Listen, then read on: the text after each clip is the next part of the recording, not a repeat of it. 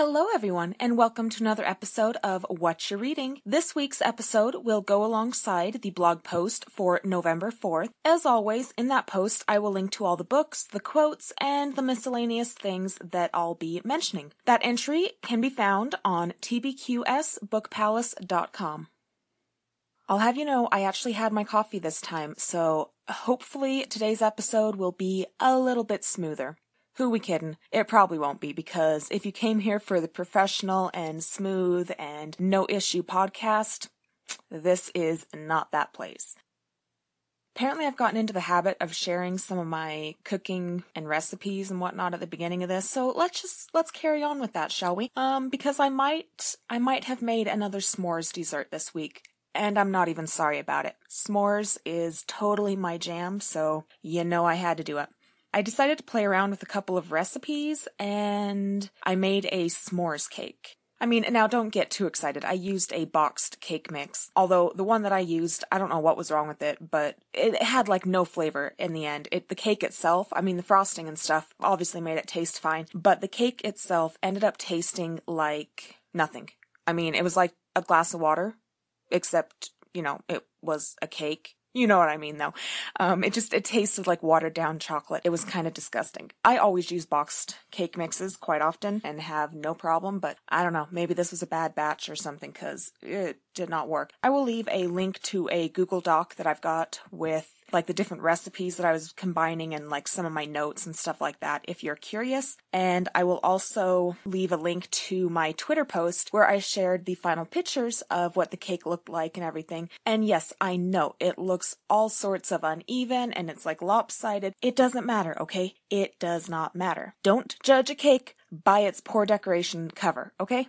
Okay, as long as we got that out of the way. Seriously, the real star of the show here was the chocolate marshmallow buttercream frosting that I made. Oh my god, that was so damn good. So damn good. Highly recommended. Like if you're going to do anything, make that frosting and use it on whatever cake you want or cookies or just eat it out of the damn bowl. It's amazing.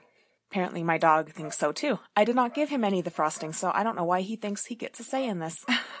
I may or may not still have some of the frosting in the fridge, and I may or may not still stick my spoon or finger or entire face in it on a daily basis. No comment. No comment. But the cake overall, it turned out pretty good. There's a couple things I would change, and I talk about that in the recipe document I've got going. Definitely recommend that frosting. So let's move on to the Romance Landia chats, shall we? First off, some sad news. If you have not heard, we lost two wonderful romance authors in the last couple of weeks. Both, as I understand it, to cancer. Fuck you, cancer. First was Miranda Neville, who wrote historical romances. I'm pretty sure I read some of her early books, like back when I was a young teenager and just starting to find romance. And I remember enjoying them quite a bit, so I may have to look back into them again. We also lost Janet Chapman, who wrote mostly contemporaries with some time travel magic to them. I adored her books, especially since they all had Scottish heroes in them, and they were some really fun books to read. I definitely recommend picking them up as well. In fact, a few of their books, both Miranda's and Janet's, are currently on sale for $1.99 and $2.99. I'll leave links to all of them in the blog post as well. You should definitely probably go check them out. But my heart goes out to both of their friends and loved ones, and I'm just so sorry for their loss. The community as a whole has lost some really great people from from what everyone has said. I never knew or met either author, but uh, I did enjoy their books, and that alone usually is a good indication of uh, of a person as well. There's really no great way to segue from that, is there? So I guess I'll just jump into the Twitter chats um, for the week. I started out the week by talking about how there are some authors who do promo on social media the wrong way. I'm talking about authors who do nothing but constant ads and promo for their books, like 24 damn 7, the same six or seven posts repeated every day, every week, whatever it is. Pro tip, don't do that. Don't make your social media into a constant advertising place. I know you are trying to sell your brand, you're trying to sell your books, and you should. There's nothing wrong with that. But there's a way to do it, and there's a way not to. And what I'm talking about is the way not to because it gets really annoying. It's not going to gain you any new readers. It's not going to gain you more book sales. It's just going to piss off readers and probably make them so they don't follow you. Most of us follow authors because of what they post, what they have to say, what they share, the jokes they do, you know, the bits of their life that they share with us, the recommendations for other books that's besides their own, obviously. That's why most of us follow authors. We're not following our favorite authors to get a constant, endless wall of ads from them. That's not what we're here for, and that's not going to gain you any new readers. And yet, I see a lot of authors doing that. No, I'm not going to point fingers or name names because honestly, one thing that's besides the point, and another, I see a lot of them doing it.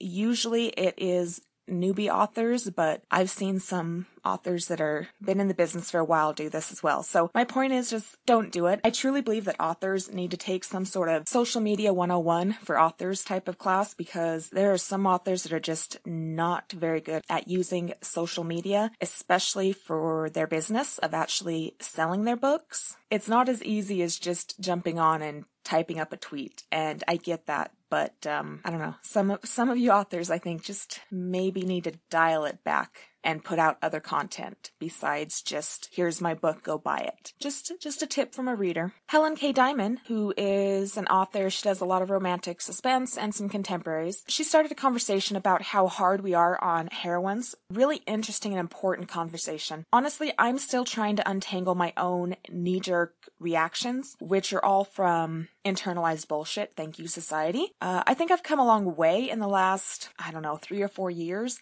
but i know i still fall into the trap of being quick to judge other women and especially to judge them really harshly, whether that's in books or, you know, in real life. I'm working on it.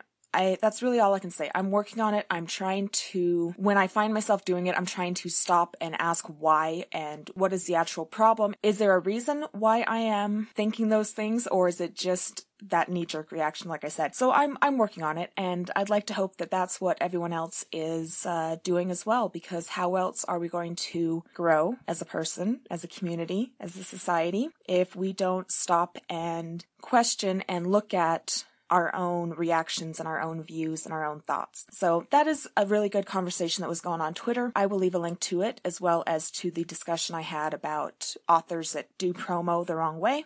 Moving on to the blog recap for the week. First, Pat reviewed Selena Laurence's latest, Ty's Heart, giving it four stars. This second chance romance was a beautiful love story, and Pat enjoyed seeing these two try to make things work again, not just for themselves, but for their young daughter as well.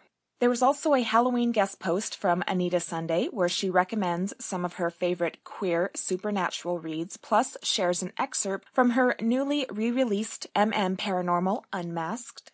Pat also reviewed Tonya Burrows' latest romantic suspense, Code of Honor, giving it four stars as well, and saying that the Hornet team is back and this one was an exciting read with danger and romance thick in the air. Pat says you can read it as a standalone, but if you read the previous three books, you'll know the characters of the team and enjoy the story and camaraderie even more. Speaking of previous books, book three, Broken Honor, is currently 99 cents. I will leave a link to it so you can go and one click that if you wish to try it out.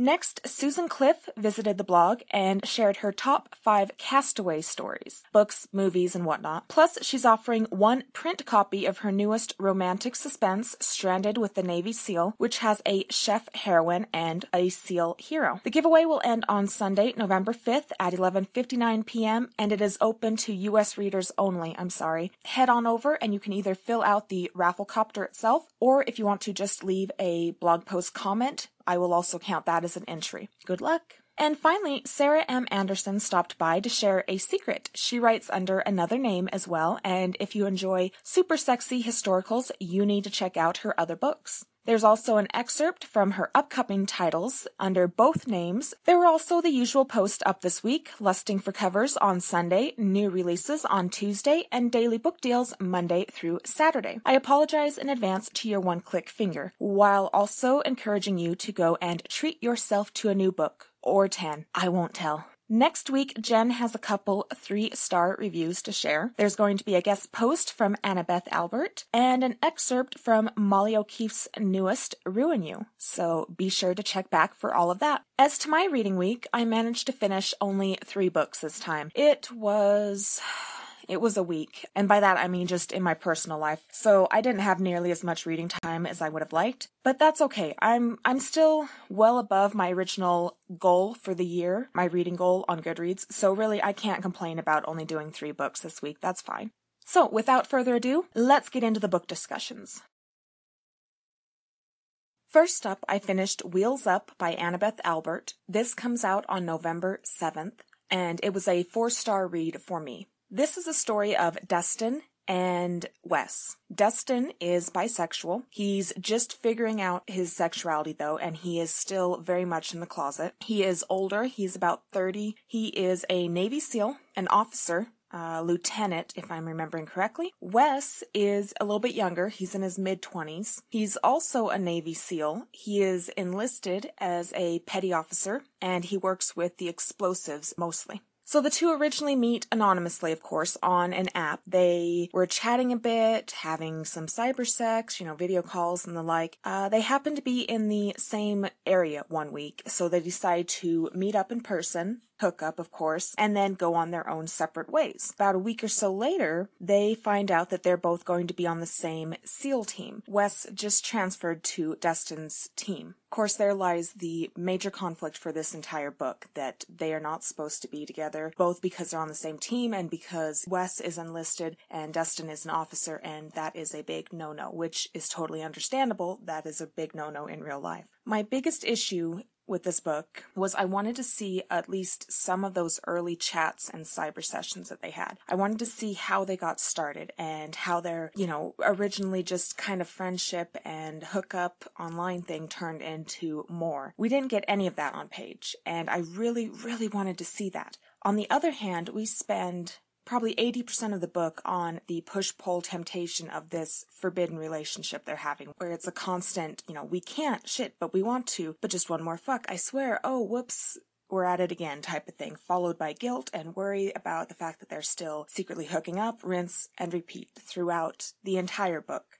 And while I'm definitely not complaining about the amount of fucking going on here, I just wish that it wasn't so much the we shouldn't but we can't resist argument that got really old really, really quick. It was the only conflict pushing the book forward, which means that it ended up really slowing the book down in a lot of ways. So I get that their relationship was truly a no no and they could have gotten into so much trouble. I didn't want that that risk to be minimalized or ignored for the sake of the story. But I wanted less of that exhausting conflict and more, just more of the two of them, uh, which is why I think that cutting some of that push pull conflict while they were secretly hooking up and instead showing us some of their early cyber relationship scenes would have helped to even that all out, even out the pace, even out the story, just make it a little bit more, I suppose. So, the sex.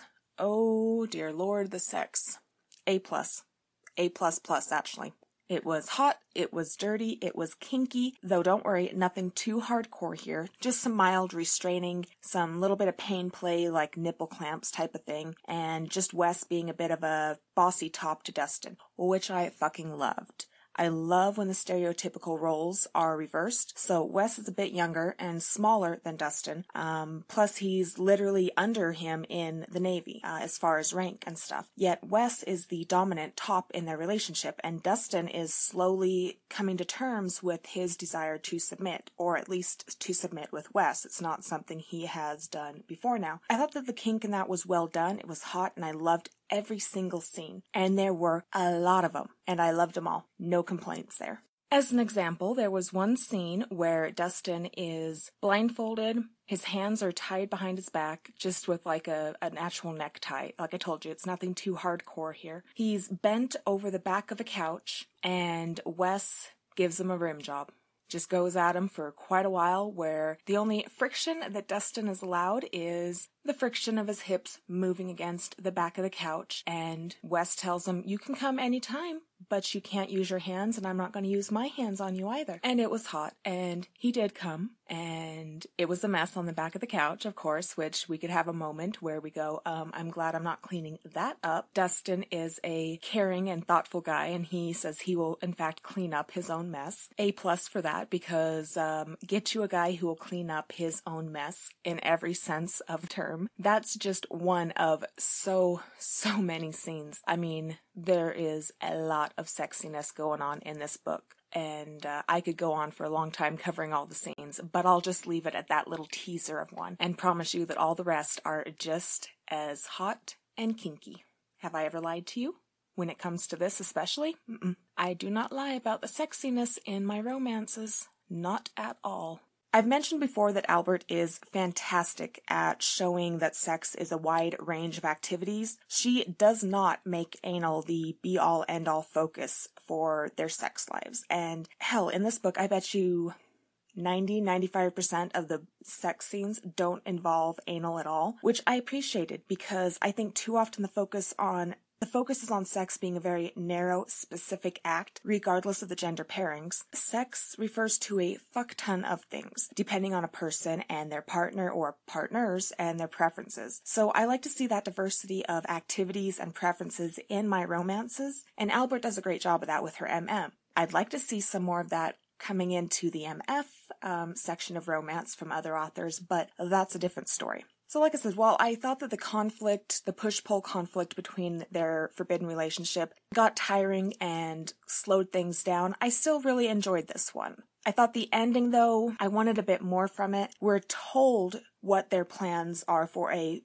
possible future together, but we don't actually see any of that playing out before, you know, the curtain closes, so to speak. It wasn't a horrible ending, but it just wasn't as strong as I wanted it, especially after so much of the book was centered around that never ending angst of we can't, but we want to, but shit, this is bad, we shouldn't do this. After all of that, I just wanted I wanted some time for them to be together and happy without any problems going on before I had to leave them to their happily ever after. I didn't quite get that conflict free area of their relationship before the book ended. And I wanted that for them. And I wanted it, I wanted it as a reader to feel the full satisfaction, I guess, of their relationship development. And I didn't get it here. A few minor things, like I said, that kept me from giving this book a top rating, but this was still a fantastic read for me. And I highly recommend it. It's book four in this this series, but you could totally read it as a standalone, though I did also enjoy and would recommend the previous books as well, especially book two, I believe it is, which is Apollo and Dylan's book, and that one is called At Attention. There we go. I'm pretty sure. um, Dylan, by the way, is Dustin's younger brother, and Apollo is a widowed seal who falls for his friend's younger brother. So there's your kind of conflict going on there. And I think that one is yeah, I'd say that book was definitely my favorite out of this series so far, but none of the books were bad, and I've yet to read any book from Albert that I found to be a low rating. I think the lowest I've given any of her books might have been a three star or three and a half, which still is a good rating. So I don't know. She is an auto buy or auto read author for me for sure. And I guess I'd say if you're not reading Albert yet, you should get on that pronto. And this one would be a nice place to start if you want, as long as you know going in that you're going to have that um, that constant conflict going on of the forbidden relationship. So if that's not your thing, maybe start with At Attention that I was talking about with Apollo and Dylan. That's also a great one, or even any of our other series. Just read Albert. I'll keep it simple that way. So from there, I finished up A Diary of an Accidental Wallflower by Jennifer McQuiston narrated by Lana J. Weston. I ended up giving this one only three stars, though. So, Claire is the daughter of an earl, or a viscount. I'm pretty sure it's a viscount, come to think of it. She's popular, she's beautiful, she's obviously well off, both as far as money and status, and she's on the hunt for the perfect husband. Um, she has her eyes on the new heir to a dukedom. However, she's not going to end up marrying him, which really has nothing to do with the hero coming in. It's, um, well, I won't spoil it, but she can't marry her duke. That's part of the subplot of the story, I suppose. Our hero is Daniel. I always have to pause when I say that to make sure that I'm not saying it like my name, Danielle. This is so totally off track. You do not know how many times people have called me Daniel as if I was a guy instead of Danielle, as if the two names are interchangeable, even though they're not spelled the same. People are weird, okay? Anyway, our hero here is Daniel. He is a doctor. Obviously, he is not part of the Ton. He is not part of high society in any way, shape, or form. He's also of Roma uh, ancestor or descent. And yes, the word gypsy shows up more than a few times here, including once or twice from him. Uh, mostly it is used by other characters within the book, and yes, it is just as side eye worthy as you can imagine. But I think even worse than that was there's a moment later on in the book, towards the end, where Claire is described as looking almost as gypsy as him simply because of how colorful and like flowy her dress is that day or some shit. I don't even know. But it had me shaking my head, that's for sure, because no, let's just, no, not okay. So the two of them meet at a party uh, Daniel is the personal doctor to the hostess, and Claire ends up needing his help as she had twisted her ankle horribly earlier in the day and, of course, still went out to the party. The two don't get along. She doesn't want a doctor at all. Uh, she thinks she's fine, but she especially doesn't want him as her doctor. But her mother insists, and he shows up at the house to check on her for the next few weeks. I have mixed feelings about this book. Uh, on the one hand, the writing itself is lovely. The story is fine. It's fairly uncomplicated. So again, I don't really have an issue to complain about there. The narrator has a truly lovely voice, and I think that really added to the performance of this book. So listening to this was enjoyable. I, I have no complaints about that either. But, but, this was underwhelming most especially the romance, because these two have nothing at all going on until like the last, I'd say 15%. And then it's a sudden jump to love and a marriage proposal, and I just, I could not believe their romance. I could not believe in it. I could not get behind it. I didn't see it. I didn't feel it. And that's kind of a big problem since this is a romance novel. So for the romance only, I'd give this like one and a half two stars maybe. Add in the narration and a few other small things that I enjoyed, and that's why I jumped this up to a three star overall read. But if I'm going based on the romance, no, this is not really the greatest romance. I didn't really like Claire either, and I know that's kind of ironic for me to say that after the discussion from the beginning of the podcast about unlikable heroines, but my problem with Claire was she was very shallow and rude and I just can't put up with rude characters.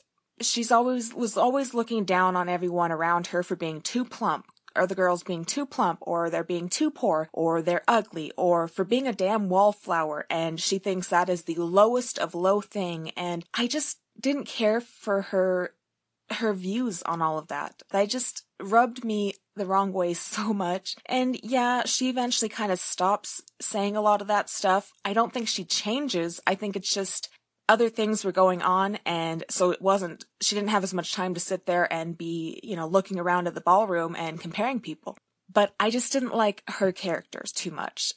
I think actually my favorite parts of this book involved Claire's young brother. He was often saying very inappropriate things and dirty jokes, and just it kind of made for some fun scenes that otherwise would have been missing from the book because I, I don't think any of the other characters really added as much personality or, um, you know, comic relief to the story in any way. Not even the hero and heroine themselves. Now, you probably expect me to start talking about the sex scenes, right? Because that's that's just my MO. That's what I do but you're going to be disappointed because I have nothing to say. And that's not a good thing. Uh, there's one scene, and it is so lackluster that literally no part of it stood out for me. Hell, there was a part even before then where they were kissing, and apparently she got her hands on him, like through his breeches, and I didn't even notice it. I only found out because Daniel mentioned it, like in his inner dialogue after the fact, and I was trying to go backwards on my audiobook to find that part to see where I missed it, and I still couldn't find it, which is kind of hard to do on an audiobook though. But I think it's probably because it was kind of vague and maybe I was just zoning out that day. But neither thing is a good thing. If I can't remember if she was getting her groping on, then we got a problem. But the sex itself, nah, pass. There was just, there was nothing to it. Honestly, I was just disappointed by this book overall. It wasn't horrible. Uh, the writing was fine. Like I said, I liked the writing. I like her writing voice. Their narration was really good. I'll definitely listen to this narrator again. I think I'm still going to stick with the okay rating overall because I don't have anything to bitch about. I'm just left kind of underwhelmed by it overall. I can't say that I'm in a rush to pick up the rest of the series, but you know, I didn't hate it. I like the narrator and my library does have the rest of the series on audiobook, and I'm pretty sure it's going to be the same narrator, I hope. So I'm sure one day I'll get around to it, but I'm I'm not going to like jump it up to the top of my wish list on there to put a hold on it or something. I'd say if you can find this one at the library and especially if you can find an audio, you know, it's it's not a waste of your time, but at least for me, it just didn't just didn't really stick or wow me in any way. But it wasn't a horrible book by any means, so there you go.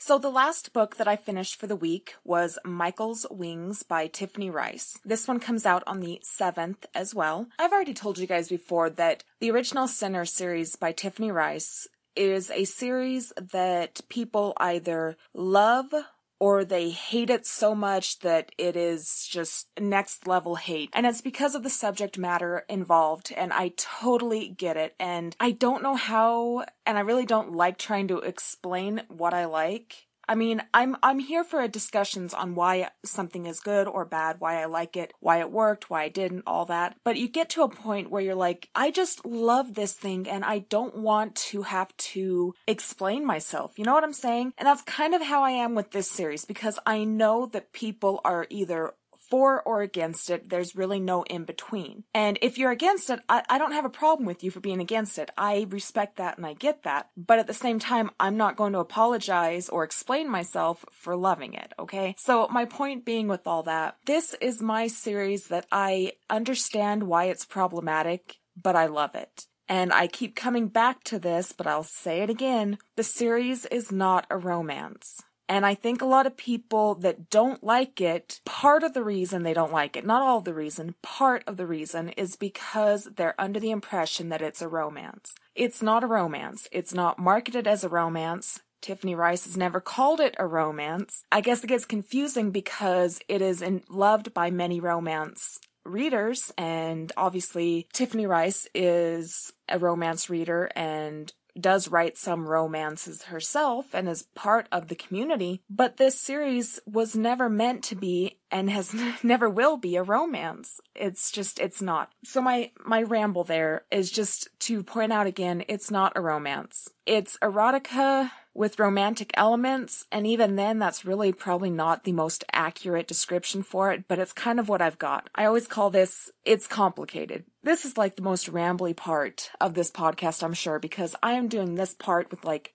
I didn't do notes for the book. I just literally finished the book and I'm like, well, I've got a few minutes before I need to get some other stuff done. Let me just go record my thoughts for it. So apologies in advance for this rambly part of, uh, of this podcast. But I don't know how much I have to say about this book simply because this book is really only for those who are fans of the series. It's not going to work for someone who's never read the series to jump into this, and it's not going to appeal, obviously, to those who don't like the series to begin with. So, I mean, I think this book is very much for a specific audience. And I also don't have a lot to say because I don't want to be like, giving everything away that's in the book. Anyway, I don't even think I told you guys what I was giving this for a rating. I just went off into my little ramble. I am giving Michael's Wings five stars. I know, I mean, that is like a rarity for me, but I just loved coming back to this world, coming back to this couple, getting these stories and Reisz's writing again. This was just a five star read for me, so it'll go into November's Royal Picks. This is a collection of short stories all around the same couple. Only one of the short stories or novella really that is inside here is new. All of the others are already published on her website and have been for a few years, um, and they're free on the website. So the purpose of this, like I was saying, it's for a very specific audience, not only because of the actual subject matter of the story, but because it is only, you're only getting a short novella that is new material and all the rest is already out there on her website. But for many of the fans of this series, this is a way to have all of that plus the new story in one ebook file. I not can't remember for sure if she's doing this one in print or not, but definitely in one ebook file for keep. And so it becomes kind of a collector's thing as well for those who are a fan of the series. I didn't, uh, that doesn't bother me at all because I have not read any of these short stories on the website. I don't tend to do that a lot with any authors, even with series or authors that I absolutely adore. I rarely will read the bonus or short stories or whatever that some of them list simply because I don't like trying to read something that's that long and usually in that small of print on my computer screen. It's just not comfortable for me or my eyesight or anything else. It's just different than trying to read on like say my Kindle. So stuff like that I've I've never read any of these other stories even though they've been out for like I said a few years. So to me this is entirely new material. Now for some of the fans of the series the only thing new is going to be the novella. But this this covers a lot of little moments in time between Michael and Griffin. Both of them are bi, just FYI, and this series, uh, as I've mentioned before, is very hardcore BDSM, but it is BDSM that is done so, so fucking well. I know I've complained about a few different books recently where the authors do not understand BDSM and are just writing stuff to jump onto the bandwagon and it is shitty and harmful. Uh, that is not the case. That's never been the case with Tiffany Reisz. She does BDSM uh, in her books. I'm not speaking on her real life. she does BDSM in her books so damn well and I just I just love it. These two, Michael and Griffin, are they're so they're just so adorable together. And I mean, considering how hardcore the BDSM can get and that that may seem like an odd way to put it, but these two are adorable. They're cute. They have their romantic times together and just moments where I'm like, just have a happy smile on my face reading about these two. And then there'd be moments when I'm like, you know, ready to pull out the fan or a bucket of ice because hot damn, they, they get hot. They get kinky. I think the thing that I loved the most was getting the random bits of humor. Random as in it'll show up in the middle of a scene where you're not expecting the humor and then you're just blindsided by it and you suddenly find yourself laughing for what people would think is no reason, but you're laughing because of what you're reading. I just, I love those moments and I forgot how often Tiffany Reisz can do that in her in her writing. But I also loved the I don't want to give spoilers. I loved the way that the marriage proposal was handled for these two in here. That's part of the new novella, the new content. It was just, it was perfect for these two, and it just put a happy smile on my face. And You guys, I just, I loved this one. And I realized, like I've said a million times, that this is not a series for everyone. So, I mean, my, my sitting here gushing about it is probably means nothing to most of you listening, and that's fine. This original Sinner's World is just, I don't know, it's just a series that I love so much, and it's a series that I never want to leave, and I always love coming back to it with these little short stories and add ons and additional scenes and whatever that Tiffany Reisz does, and I hope she just continues to do that because that will make me the happiest of happy readers for the rest of my life. Because obviously it's all about me. Who cares about the other readers or what Tiffany Reisz wants to do herself? It's all about making me happy. Right. if only.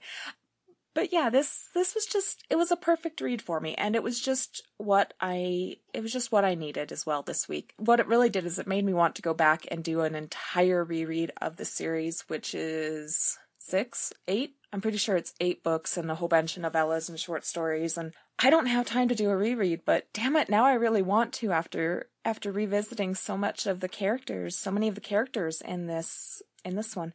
Like I said, guys, this this part of the podcast is like so very different from the other book chats. But uh, I don't know, you guys got a little bit of a taste of me when I'm not working off of uh, notes. But I just I just love this one. That's that's as simple as it comes down to. I loved it. Just kind of quickly, one funny scene while I was reading this, and I mean, I shared a lot of quotes on Twitter, so I will link to those as always. But one funny scene while I was reading this is the two of them are fucking on a $10,000 couch that Griffin just bought. And the only thing is, the scene itself was hot, but I kept thinking, oh dear God, why would you do that on a leather couch? I don't give a fuck if it's $10,000 or not. It's a leather couch. That's gonna hurt. Plus, that's a mess that nobody wants to try and clean up. Uh, but they do. They I mean, they fuck on it. I don't think they're going to do the cleanup. He's rich. He's going to have someone else do it, I'm sure. It was hot. It's just that reality me is too focused on leather and naked skin and wet body parts, and that's just not a good combination. That's going to hurt. Then again, Michael, at least, is a total pain slut, so maybe that was part of the appeal of it. I don't know. Most people would agree that leather couches are a pain in the ass, literally just to sit down on them, let alone trying to fuck on them. But hey, you do you. And honestly, that was just me making fun of the scene, but it's not like I hated it for it. and I am currently reading Ruin You by Molly O'Keefe, which releases on the 9th. This is book three in the series, but it also says that it can be read as a standalone. Book one and two, if I'm recalling correctly, cover the same couple, whereas book three here is a different couple, obviously. Hopefully, I don't regret jumping into it like that. Usually, I try to read in order for a series, but I'll let you know if I regret it or not. If I regret jumping in, not that I'll regret the book itself. I'm actually a really big fan of Molly O'Keefe in general, so I have high hopes. If I manage to finish that one quickly, I'm going to start Rogue Affair, an anthology with Amy Jo Cousins and Tamsin Parker and oh gosh, so many other amazing authors. That one releases on Tuesday and it's also only 99 cents, so you better pick it up while you can get it at that great price for so many books, or novellas rather. I am currently listening to his Wicked Reputation by Madeline Hunter. This was another one of those, what can I find while I'm waiting for my library holds to come in? So luckily this is book one in the series. When I do have to do that in between library holds, I try to find something that is, you know, not book seven in a series or something. I try to start from the beginning if it's available. And this one just happened to be available. So it's been years and years since I read any of Madeline Hunter's books. I'm about halfway through. It's okay so far, but but I'll hold off on giving any other thoughts on it until I'm finished because I'm not quite sure. Like, I don't have any problems with it, but I'm just not quite sure what what my thoughts are on it. So we'll see how that goes next week. And uh, hopefully, some of my library holds will come in because they have been taken forever and a day lately, I swear. So, what about you? What are you reading this weekend? Let me know whether it's in the blog comments or on the Facebook page or Twitter or wherever you wish to find me. I'm very much in denial that it is November because that means that I have to start thinking about planning Thanksgiving dinner and dealing with snow and cold and the holidays, which I'm not a fan of, any of that. so yeah, I'm just going to cling here to my delusional raft that it is like August because otherwise, no. I hope you enjoyed this week's What You're Reading chat. Thank you so much for listening. I hope you have a wonderful weekend and fall in love with some fantastic books. Until next week, enjoy. TBQ.